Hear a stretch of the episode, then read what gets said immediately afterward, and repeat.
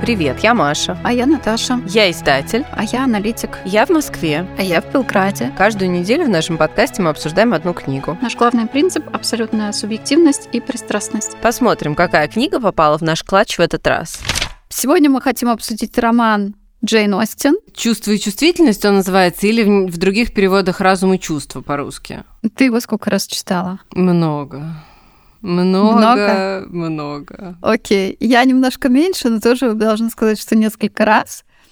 И у нас сегодня план какой? Ну, во-первых, у нас план, что пока э, мы не исчерпали все романы Джейн Остин, один в сезоне всегда есть. Да. А, да, и ну, потом мы просто пойдем по кругу. Да, возможно.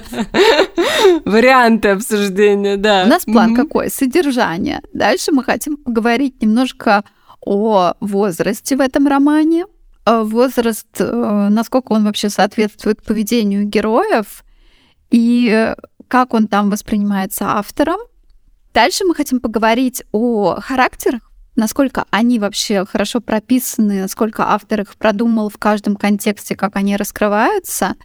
И последнее — это то, что мы обозвали под кодовым названием «Мы не до конца верим автору», или, откровенно говоря, вообще не верим автору, потому что по романе есть сомнения, потому что там такой хэппи-энд, которого сложно себе представить.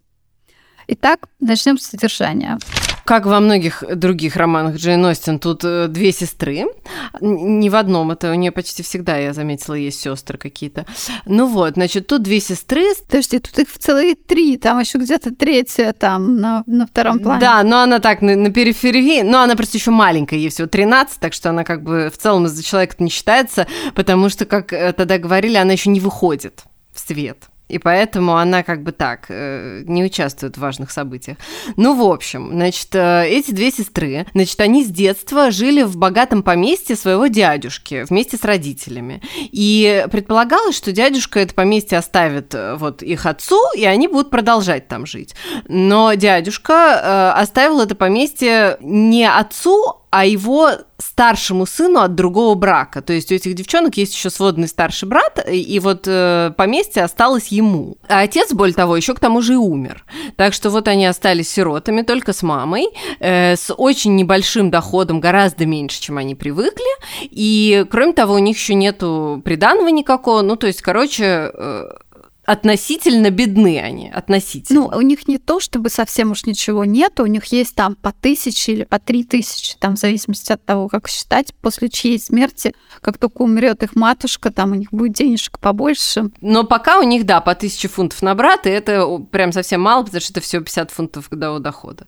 Вот они э, как бы обеднели существенно и вынуждены уехать из этого поместья, где теперь воцарился их э, вот этот брат со своей ужасной женой, которая отвратительно вредная гадина.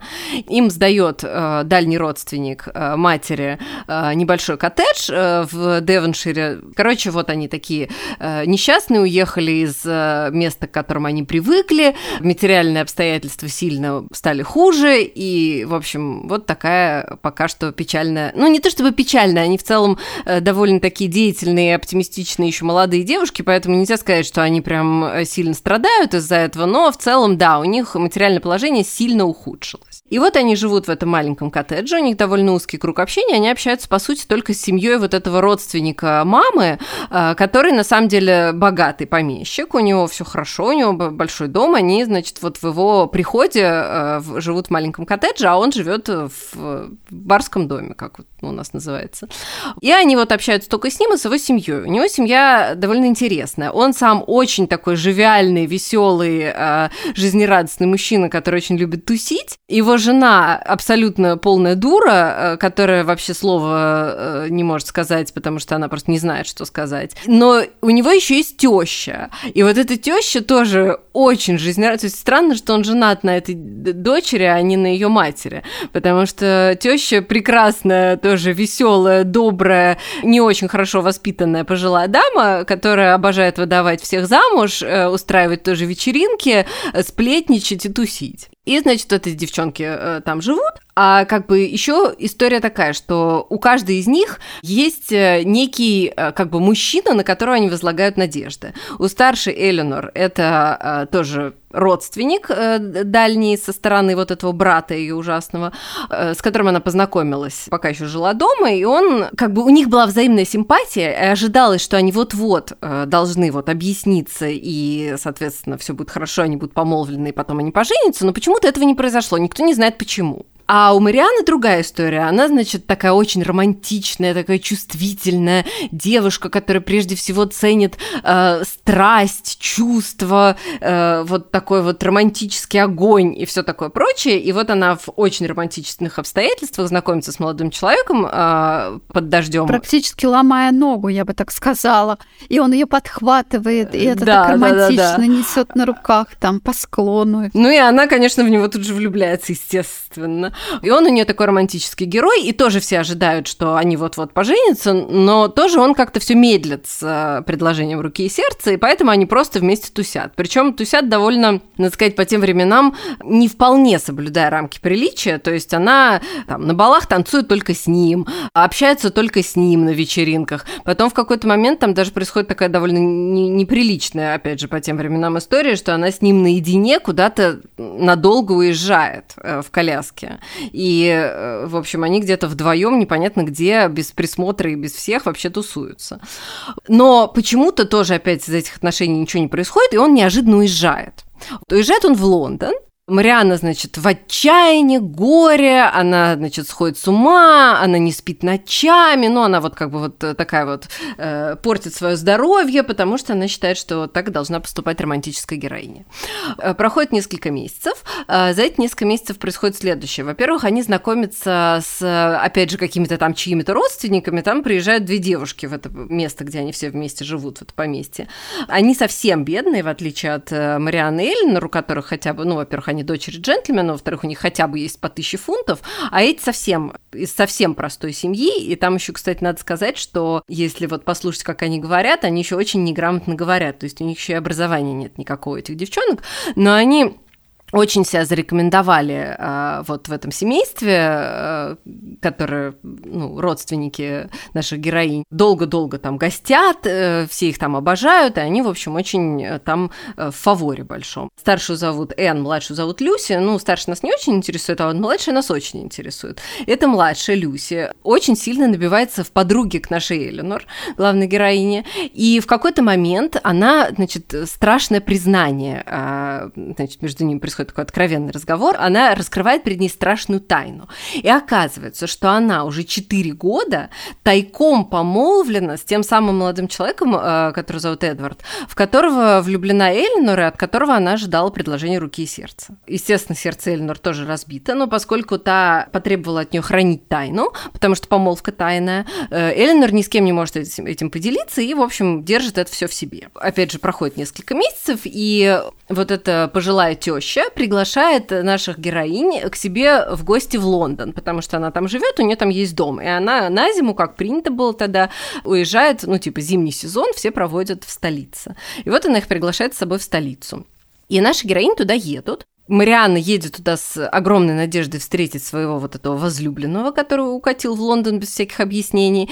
Она в него до сих пор верит, она считает, что вот он скоро вернется и будет хэппи-энд и счастье, но приехав в столицу, она выясняет, что он э, уже помолвлен с другой и, собственно, женится скоро.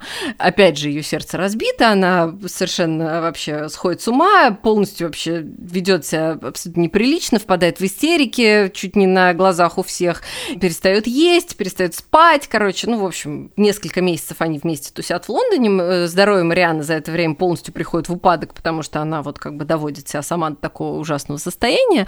Эленор, э, как стойкий оловянный солдатик, несмотря на разбитое сердце, держится и старается еще и сестру ободрить. Значит, заканчивается вся эта история тем, что, э, в общем, они после долгого вот этого пребывания в Лондоне собираются уехать домой, и Мариана по дороге заболевает страшно, и кажется, что она умрет. Но она не умирает, все-таки молодой организм победил болезнь. Они возвращаются домой, и тут вот как раз происходит хэппи-энд, который состоит в том, что Эдвард, ну, его помолвка с Люси разорвана, потому что она сама разорвала эту помолвку, потому что она каким-то образом ухитрилась э, соблазнить и выйти замуж быстренько за его младшего брата, у которого гораздо больше денег. Таким образом, Эдвард свободен делать предложение Эленор. А Марианна выходит замуж за пожилого, ну как пожилого по тем меркам, потом скажем, сколько ему лет, это очень смешно смешно. Да. А, вот, значит, э, ну, уже такого очень зрелого э, друга семейства, полковника Брэндона, который с самого начала ее любил, в общем, ждал, терпел, надеялся и так далее. И вот приходит ему награда, что в 19 лет, через два года после начала этой истории, она все-таки выходит за него замуж. Так что, короче, происходит хэппи-энд, который на самом деле в который мы на самом деле не очень верим. Да, мы не очень верим. Слушай, я вот подумала, что мы решили поговорить о том, о чем мы решили поговорить. Но роман-то называется «Чувство и чувствительность», и там этому уделена большая, ну, большая честь вообще повествования. Да. Он немножко такой воспитательный, и Очень, автор да. нас пытается да, подвести к тому, что показывать э, вот столько чувств и эмоций, это не очень продуктивно, ребята. Да, ну вот он как бы на самом деле, да, действительно, ты права, я об этом как-то не... Мы уже столько раз его просто читали, что уже думаем, ну ладно, это не будем обсуждать. Ну да, да, да. Нет, на самом деле, конечно, она очень сильно старается показать, что вот эта вот чрезмерная чувствительность и вот это вот э, обнажение своих чувств и несдержанность, э, она это плохо, так не надо. Это всем мешает. Надо по- подождать, не надеяться на помолвку, пока вам мужчина еще не сделал предложение. Женя да, вести себя прилично, не обременять других, потому что там очень, ну, очень ярко показано, как она просто э, заставляет всех обратить внимание на свое вот это состояние и на свое вот это разбитое сердце и горе и так далее. То есть нету ни одного человека, который оказывается в стороне от этой истории. То есть она абсолютно не в состоянии сдерживать себя и каким-то образом держать в себе свои вот эти вот э, порывы. Ну, что можно сказать? Вообще-то сейчас есть какая-то дискуссия, если мы посмотрим, насколько нужно быть эмоциональными, то мнения расходятся. Есть уже был какой-то, мне кажется, эм, такой по нарастающей, что да, мы даем волю эмоциям, мы такие как бы честные, открытые. А сейчас уже как бы наоборот, уже все, всем тоже надоело. Ты знаешь, тут мне кажется, что все-таки давать волю эмоциям, вернее так, когда чувство сдерживать очень сильно, да, он, мне кажется, что это вот э, болезнь предыдущего поколения, возможно, отчасти нашего поколения, что поскольку нас все-таки как бы воспитывали и требовали, чтобы мы свои чувства всем не навязывали, то у нас, у довольно большого количества из нас, есть проблема с их выражением на самом деле. То есть реально люди нашего возраста не всегда умеют выражать свои чувства и заявлять о себе и своих там каких-то желаниях, потребностях и так далее, потому что нам внушали, что это неприлично. Но смотри, есть же какая-то разница между тем, как эти чувства показывать вот так истерично, Абсолютно. или все-таки как-то более как сейчас принято говорить, экологично. Хотя мне не очень Нет, абсолютно. Да, я ужасно, я не люблю это слово, но ужасно, согласна, раздражает ужасно. Но на самом деле э, ты права, мне кажется, что вот это как раз вот та грань, вот идеал вот этот, да, который на самом деле приобретается тоже, опять же, самодисциплиной, психотерапией и прочими э, как бы важными инструментами в нашей жизни, потому что, да, нужно, безусловно, уметь заявлять о своих чувствах и проявлять себя и так далее, но, тем не менее, нужно это делать как-то в рамках, я не знаю, здравого смысла, приличия и так далее. Чтобы не совсем уж досаждать других. Ну да. Другим. Окей. То есть в романе этому отводится очень большая, Да. очень большое пространство, но, но мы пойдем дальше, давай поговорим о возрасте. Подожди еще секунду, и сравнение все время. Да. То есть она как бы все время идет на контрасте. Она это как пока, ну, показывает достаточно явно, да, то есть там особо даже не надо, знаешь, каких-то там быть семи пядей во лбу, чтобы понять, чему Джейн Остин нас хочет научить. Она хочет научить нас тому, что ведите себя вот так, как Эленор, не ведите себя так, как Марианна. Вот вам хорошо, вот вам плохо. Окей, будем вести себя как Эленор, ну, в рамках 21 века, насколько мы это сможем. Вот. И теперь с точки зрения 21 века, как выглядит вообще возрастной срез в романе. Ой, это очень смешно, да? Когда роман начинается, Эленор, получается, у нас 19 лет, Да, а мы- Мариане Шест- 17. 16-17, что-то около да, того. Тип, да, да, да. Ну, типа 16, потом 17, да, да. Но в целом вот между ними типа два года разницы, и они очень юные девушки. Очень. Эленор конечно, производит впечатление, ну, не знаю, такой женщины глубоко за 35. Ну, в целом, да, потому что там, причем это так э, описано, она ведет полностью все домашнее хозяйство. То есть у них матушка, она такая же примерно безголовая, как Марианна. И она не особо, ну, она не понимает вообще, э, что сколько стоит, сколь, что они могут себе позволить, там, на что тратить деньги и так далее. То есть этим всем заведует Эленор. Она как бы определяет, в каком доме они могут жить, сколько они могут потратить на какой-то ремонт там, и так далее. То есть она все это несет на своих плечах. Более того, все светские обязанности, а тогда светских обязанностей было довольно много. То есть, например, там, если родственник заболевает или там родственница, неважно, любишь ты ее, не любишь, приличие требует, чтобы через какое-то определенное количество дней ты поехала ее навестить. И э, там Марианна говорит, ой, я не хочу, у меня разбито сердце, мне плохо, мне пофиг и так далее. Эленор берет все это на себя и ведет себя как настоящая глава семьи по сути, да, при наличии матушки живой. И ей, подчеркнем, 19. При этом ее матушке всего скорее, может быть, там 36-37. Нет, ей почему? 40. 40 там вначале сказано, что ей ну, 40. все таки может быть, 40, окей. Но почему я хочу обратить внимание на возраст матушки? Потому что мужчина, который сватается в итоге за ее среднюю дочь, Ему сколько у нас? Он там капитан, да? 36. Сейчас... Он полковник, 6. ему 36 лет. Он полковник, ему 36, а в конце, когда все таки он женится, ему где-то 37. Да. И, в принципе, вот сейчас непонятно, почему он женился на дочери, а Абсолютно, не на матери. кстати, бы... да. Вот эта мысль мне не приходила в голову, но в целом ты права, потому что на самом деле, причем там подчеркивается э, несколько раз, э, с как бы разные герои говорят о том, что разница в возрасте между ними огромная. Ну, начиная с того, что Марианна изначально его вообще воспринимает как э, старичка-пенсионера. Даже вот эта миссис Дженнингс, веселая теща, она тоже э, там в какой-то момент говорит, что типа, ну, когда они уже поженятся, и сколько им чего можно вообще ждать? Что, чтобы он еще старше стал? Вот. А ему всего 36. Всего 36. Так что да, да. Но мне кажется, это надо взять на вооружение, когда рассматриваешь каких-то мужчин, ему уже 36, что можно от него ждать? Ну, я так честно тебе скажу, я мужчин этого возраста вообще даже не воспринимаю. Просто, потому что мне кажется, что они маленькие еще. Еще маленькие? А я думала, уже слишком обросшие, обрюзгшие, вообще не очень. Ну да, там сказано, что он э, даже носит фланелевый жилет. Все на кладбище. Но для женщин там все заканчивается раньше. Видишь, женитьбу на матери даже никто не рассматривает. Или то, чтобы он мог взять женщину, которая больше ему подходит по возрасту. На самом деле, мне кажется, что тут э, проблема в том, ну, то есть не проблема, а как бы объяснение здесь довольно простое. На самом деле, э, Джейн Остин, ведь, как мы с тобой знаем из э, той книги, которую мы про нее читали, это один из ее первых романов, который она потом перерабатывала, перерабатывала, перерабатывала, но она его начала писать, когда сама была еще очень молодая. И поэтому для нее, если рассматривать эти разницы в возрасте с точки зрения человека, которому самому едва 20 исполнилось, это гораздо логичнее звучит, потому что просто просто э, дальше вот в ее последующих романах. Ну, Элизабет Беннет 21, Эмми тоже 21. То есть там уже как бы нет такого, что типа 17 это уже, ну, как бы зрелый возраст. И все такое. То есть э, и дальше уже ее героини выходят замуж из-за мужчин старше, потому что,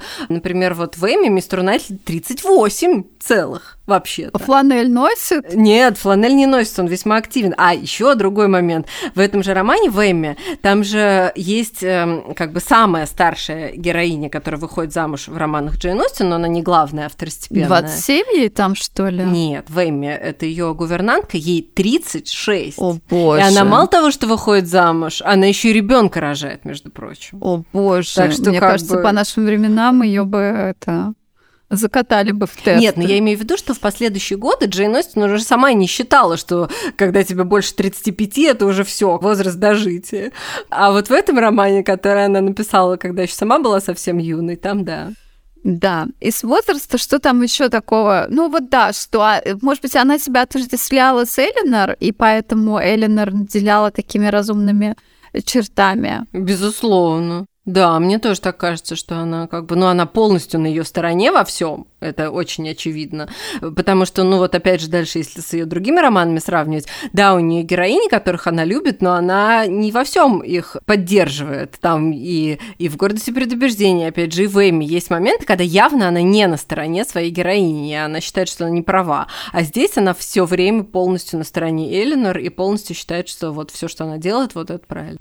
Следующий момент у нас про характер героев, насколько он получился, опять же, вот невыдержанным а, в разных жизненных ситуациях, а, наверное, это за неопытности автора. Да, мне Либо тоже она кажется... слишком часто переписывала роман. Ну, неровный, неровный. Там есть несколько моментов, которые прям противоречат друг другу. Например, у нее вот эта миссис Дженнингс, э, веселая теща, да, она вначале такая реально прям довольно невоспитанная и даже в некоторых моментах неприятная, потому что она очень э, вмешивается в чужие дела, она такая беспардонная достаточно и все такое. Но, видимо, сама Джейн Остин к концу романа к ней очень потеплела, поэтому в конце она себя ведет совершенно по-другому. То есть там просто, например, есть такой момент в начале, когда Мариана и Уиллоби уезжают вот в эту э, поездку вдвоем, и их несколько часов нет, она потом находит слугу вот этого Уиллоби и спрашивает у него, где они были. То есть настолько вот она любопытна и сует свой нос в чужие дела. А потом в какой-то момент Эленор разговаривает с полковником Брэндоном, и миссис Дженнингс находится с ними в одной комнате. Но она не хочет подслушивать и даже настолько не хочет, что она специально отсаживается от них подальше, чтобы ни в коем случае не подслушать. И как бы это один и тот же человек. Ну, то есть явно, мне кажется, что это вот действительно тоже объясняется тем, что она, ну, молодая очень была, когда писала, и вот неровно немножко. Не получилось все выдержать. Ну, не все характеры такие выдержанные. Из невыдержанных, наверное, характеров я вот до конца, конечно, э, не поняла этого Эдварда, который в итоге женился на Эленор. Да, ну он тоже, кстати, да, там тоже есть некая непоследовательность. Потому что он непонятен. Он сначала присутствует там, потом мы узнаем, что он уже был 4 года как помолвлен, вроде как образован, почему он помолвлен с этой необразованной девушкой. В общем, очень все запутано. И как он дальше на это все реагирует? Нет, то, что он вступил с ней в эту помолвку, мне кажется, это как раз не очень удивительно, потому что он тогда тоже был очень молодым человеком, а там сказано, что она очень красивая. Она очень хорошенькая, и поэтому вполне простительно молодому человеку 20 лет там влюбиться в девочку только потому, что она красивенькая. А вот другое дело, что там сказано, что он супер застенчивый, очень.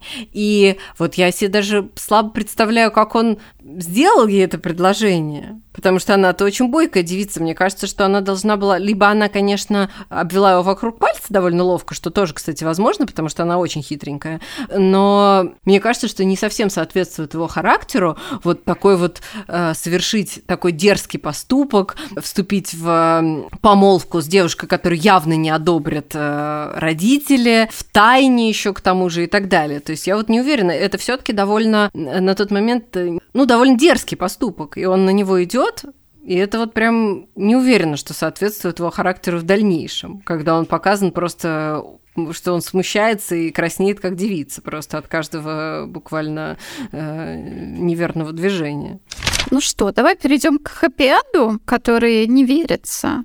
Ну, в этом хэппи-энде что? Все женятся, и все остаются при деньгах, так или иначе. У всех есть на что жить. Да, это очень мило. И... Но на самом деле не верится в него почему? Потому что если в брак Эленор и Эдварда еще как-то можно поверить, потому что действительно, если Люси э, там, ну, очевидно, что она такая... Подожди, ты в него поверил? Я вот в эту аферу, то, что она вывела Люси совершенно за его брата, выдала замуж, мне кажется, это что-то невероятное. Ну вот э, тут как бы такая, да, история, что, конечно, вполне можно поверить, что Люси выбрала бы из двух э, мужчин того, у которого больше денег, в этом сомнений нет никаких.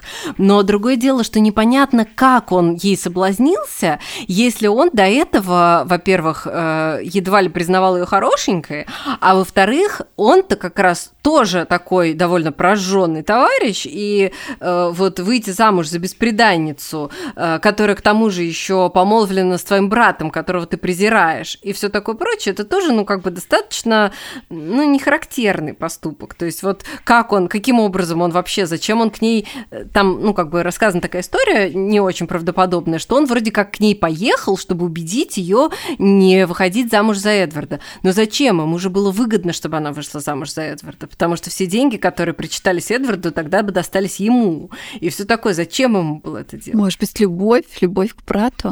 Явно показано, что он брата вообще не любит, ему этот брат вообще нафиг не нужен, он его буквально презирает. Ну, то есть я готова поверить в то, что эта история могла бы произойти, когда они уже встретились, но вот сам факт того, что они встретились, он кажется мне маловероятным. Мне кажется маловероятным, а, да, вот то, что они встретились, а ты думаешь, что помолвка Марианы и выход ее замуж за ну, там... престарелого мужчину маловероятен. Ну, просто там сказано, что она, когда выходила за него замуж, она ничего не чувствовала к нему, кроме, ну, типа, приязни и дружбы, скажем так. И это противоречит тоже, опять же, настолько ее характеру. Я готова поверить в то, что она стала более благоразумной после этой болезни, что она как-то немножко пришла в себя, научилась себя как-то более сдержанно вести. В это я готова поверить. Как бы такие потрясения, они могут произвести э, в целом впечатление на человека, тем более, что она не дура, Марианна. Она просто не хотела себя вести прилично. Но, как бы, допустим, вот она заболела, вот она э, как бы решила все таки что надо как-то себя сдерживать, и, допустим, стала вести себя более правильно. Но это не значит, что это заставило бы ее выйти замуж за человека, которого она не любит. Это же полностью противоречит ее характеру. Ну, вообще любого человека выдать замуж за кого-то, кого ты не очень любишь, это какая-то странная Не, идея. ну в те времена это еще было как бы достаточно распространенная история, когда там говорили, что вот надо и выходи, и все. Но другое дело, что просто ее мама никогда бы не заставила. Она хотела, ее мать хотела, чтобы она вышла за него замуж, потому что она его очень уважала, считала, что он подходит и так далее, и так далее. Плюс у него там, опять же, материально там он э, подходил и все такое. Но она ни за что бы не заставила Мариану против воли, потому что она ее обожала. Ни за что бы не заставила против воли выйти замуж. То есть она добровольно согласилась на этот брак э, на тот момент, не испытывая к нему любви. И мне кажется, что это прям не характерно для нее. Мало. Да. Да, слушай, и еще там есть такой момент в этом романе, который а, потом используется, по-моему, в гордости предубеждения. Помнишь, там вот этот неудачливый любовник а, Марианы, мы выясняем, как характеристика его характера, сори за тавтологию, а, что он соблазнил какую-то да, там девушку. Да, да, да, да. И с ней сбежал, и потом ее бросил. И вот мне кажется, ну, Англия все-таки не такая маленькая, вот. уже была и тогда. И неужели там не нашлось других девушек для соблазнения? Или он соблазнил так много, что одна из них оказалась их знакомой? Вот это меня немножко потрясает. Да, да, вот это теории правда, да, тут правда. Я согласна, что бывают совпадения, в которые как бы окей, можно поверить, тем более там литература и все такое. Но вот это уж прям какое-то прям невероятное совпадение. Тем более он, значит, ее соблазнил, но при этом он типа не знал, что она, значит, родственница полковника Брэндона. И полковник Брэндон не знал, что это он сделал, да, то есть они же несколько месяцев, уже после того, как произошло это соблазнение, они несколько месяцев находились в одной компании и не знали, что их объединяет вот эта история. И это тоже как бы, ну, прям странно, ну как это? Да, просто непонятно, как все это происходило. То есть я не понимаю, он там постоянно, там мужчины постоянно каких-то девочек соблазняли, их куда-то увозили, потом бросали, и это было такое day-to-day job, не знаю. Ну, в общем, да, вот это, это совпадение кажется тоже уж притянутым все-таки немножко за уши, ну, честно скажем. Но при этом я должна сказать, что роман все равно, конечно, прекрасный. То есть он все равно, он очень смешной. Там очень много очень классных. Я не, не могу сказать, что это шутки, да, вот э, опять же, я как-то упираюсь в то, что я не могу назвать то, как пишет Джейн Остин, что она типа шутит, но там очень есть смешные моменты, и очень смешные какие-то фразы, и все, и ситуации, и как бы явно видно, что там прям, ну, это, наверное, один из самых комичных романов, э, потому что там некоторые герои, они прям карикатурные, вот эти вот брат э, с, с женой, э, мама этого Эдварда, они прям реально, это даже вот, ну, практически не живые люди, а прям реально карикатуры, и они прям очень смешные.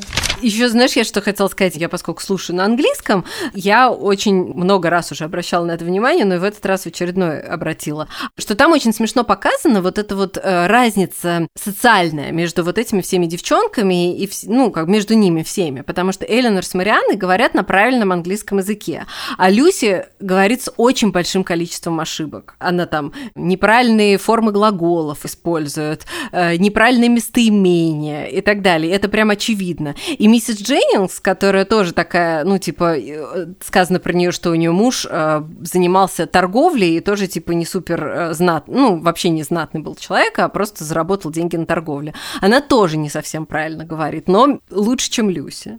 Вот. И мне показалось, что это такая тоже разница, ну, которую Джейн Остин как бы немножко подчеркивает. Это, кстати, не единственный роман, где она к этому инструменту прибегает, потому что, например, в Эмме Харриет Смит тоже не очень правильно говорит. И, видимо, это, ну, в те времена было важно, ну, как и сейчас, собственно говоря, что по речи можно было определить, насколько человек образован и, в общем, насколько он уместен в обществе, скажем так. Ну и на работе это тоже иногда важно, умение говорить. Иногда за это деньги платят. И писать. И писать, да. Ну что, слушайте Джейн Остин. Можете переслушать наши другие выпуски, которые были про Джейн Остин. Но опять же, как я сказала в начале, когда мы закончим с романами Джейн Остин, мы начнем по кругу переосмыслять. Читайте Джейн Остин. Всем пока. Спасибо, что дослушали до конца. Подписывайтесь на наш телеграм-канал, который тоже называется «Книжный клатч». Ждем вас на следующей неделе.